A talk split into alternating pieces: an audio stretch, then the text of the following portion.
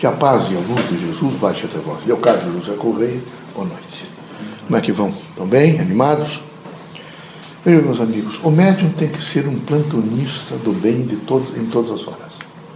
É preciso que vocês continuamente estejam de plantão para que vocês possam ajudar as pessoas, de alguma forma.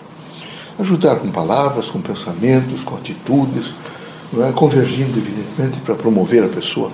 O grande significado do médium espírita é estar em condições de ajudar e ser ajudado. É uma coisa triste nós percebemos que parece que, de repente, a filosofia espírita, ou o processo espírita propriamente dito, o andamento doutrinário espírita, as pessoas têm tido dificuldades de entender.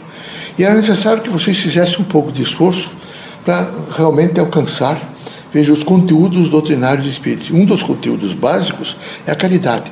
Fora da caridade, é difícil realmente o indivíduo sair de algumas situações que convergem para destruí-lo, para alimentar nele a vaidade, o orgulho, a ostentação, o luxo que conduzem à luxúria, portanto, à destruição.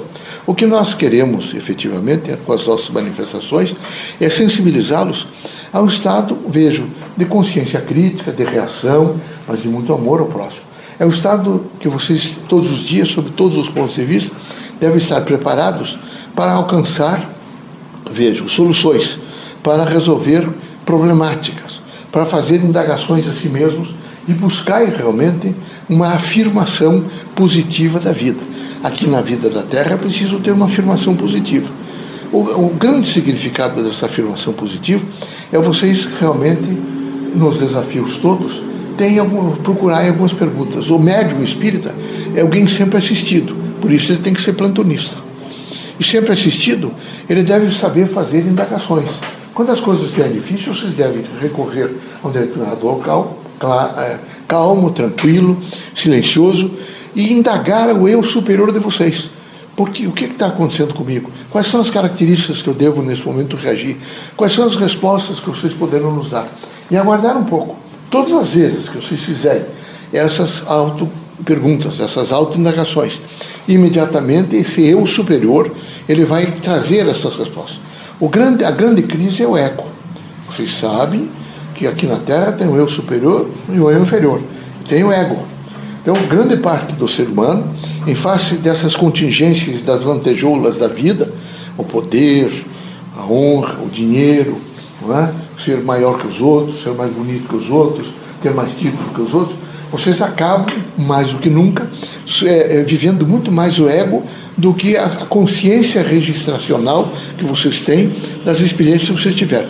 Então, vocês vão combater muito o ego, porque ele está permanentemente colocando na cabeça de vocês que vocês são melhores, que vocês são mais poderosos, que vocês têm mais condições disso. E é preciso que vocês realmente se afastem desses teores que são negativos. O que nós queremos é uma consulta ao eu superior, o que nós queremos é que vocês tenham uma consciência do bem e um fortalecimento moral e que não percam a oportunidade, vejo, de saber que nós temos centenas de séculos vejo, de experiências que fizemos ao longo do nosso processo evolutivo aqui. Então nós temos registros de todas as formas. Nós vamos aprender a consultar esses registros. Na medida que consultamos esses registros, nós começamos a, a, a, a receber respostas. Então, proponho para vocês, vocês primeiro se conscientizem né, de realmente fazer a posição de plantonistas para todas as horas. Então, para ajudar as pessoas, para compreender as pessoas, para entender as pessoas, para dar respostas positivas para as pessoas, para ser, é, nesse momento, alguém que não, não traz dúvidas, não, não é afirmação negativa, então é afirmação mentirosa, mas são afirmações que naquele momento aquela pessoa está perguntando a vocês, ela precisa ouvir, seja forte, procure nesse momento buscar o bem, não se deixe influenciar. Nós temos que trazer mensagens que possam ser desdobrativas vocês conduzam, evidentemente, o pensamento da pessoa para uma dimensão maior. Deus é amor, é luz, é fraternidade, é esperança, é fé. Eu já disse a vocês que o amor é o antídoto contra todos os males. É fundamental vocês imaginarem que sem amor não há possibilidade de consulta ao eu superior. Sem amor não há possibilidade de compreender, vejo, ser plantonista do bem Sem amor não há possibilidade nenhuma, veja, de conter linguagens. Aqui vocês são desesperados para passar, às vezes, linguagens que vocês não deveriam passar. É, o homem forte é aquele homem silencioso, é aquele homem que sabe conter essa necessidade, às vezes, que você faz premente nele, de fazer um enredo, estar continuamente criando é, é, condições e até fazendo outras pessoas sofrer. É preciso ter um autocontrole, uma, uma administração pessoal de linguagens. Vocês todos devem saber o que eu devo o que eu estou pensando, o que eu devo expressar em linguagem oral, por que, que eu não devo expressar, o que é que eu devo esperar, por que, que eu devo, nesse momento, buscar novos valores, o que são valores para mim. E nessa temática da vida, vocês devem saber realmente sofrer as influências do bem. Os médiums estão sempre assistidos. É fundamental que o médium saiba se consultar. Desafios virão sempre. Caminhar é um desafio. Viver nesse mundo mecânico que vocês criaram é um desafio. Vocês sabem que é um desafio.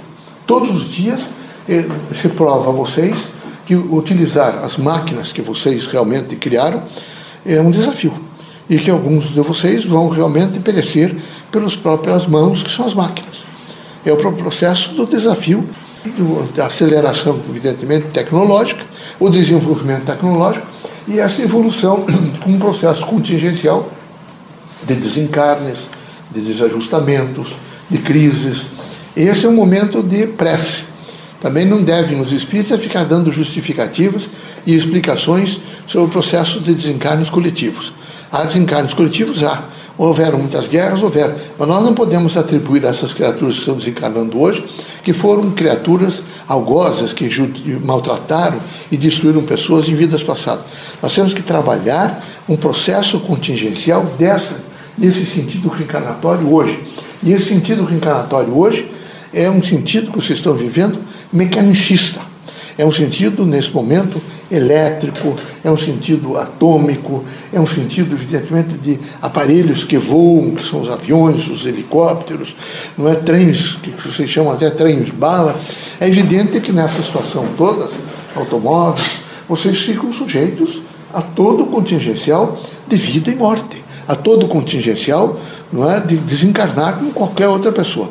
Não se deve ficar fazendo explicações esdrúxulas e trazendo, evidentemente, dimensões e, ilações de que alguém desencarnou porque é um problema reencarnatório, que alguém fez mal, que a situação é esta. Isso levaria só a grandes crises. Isso não traz benefício nenhum, só cria complicações. E vocês voltam as costas para o presente. E o presente é a força que monta, que constrói, que ilumina e que faz com que vocês alcancem a visão do futuro. Que Deus ilumine vocês todos, sejam felizes, estamos juntos e vamos trabalhar muito, bastante. Nós temos que, nesse momento, evoluir para um trabalho. Eu sei que é difícil, vocês, esse começo de, de ano, vocês têm tido várias situações difíceis no país, mas não fiquem fazendo explicações simplistas. Explicações simplistas não levam a lugar nenhum, pelo contrário elas aviltam nesse momento o pensamento crítico, aviltam evidentemente respostas que poderiam vir substancialmente postas em benefício evidentemente de um, de um conhecimento que vai responder a algumas situações que nesse momento faz a convivência de vocês no mundo da Terra. Deus seja conosco.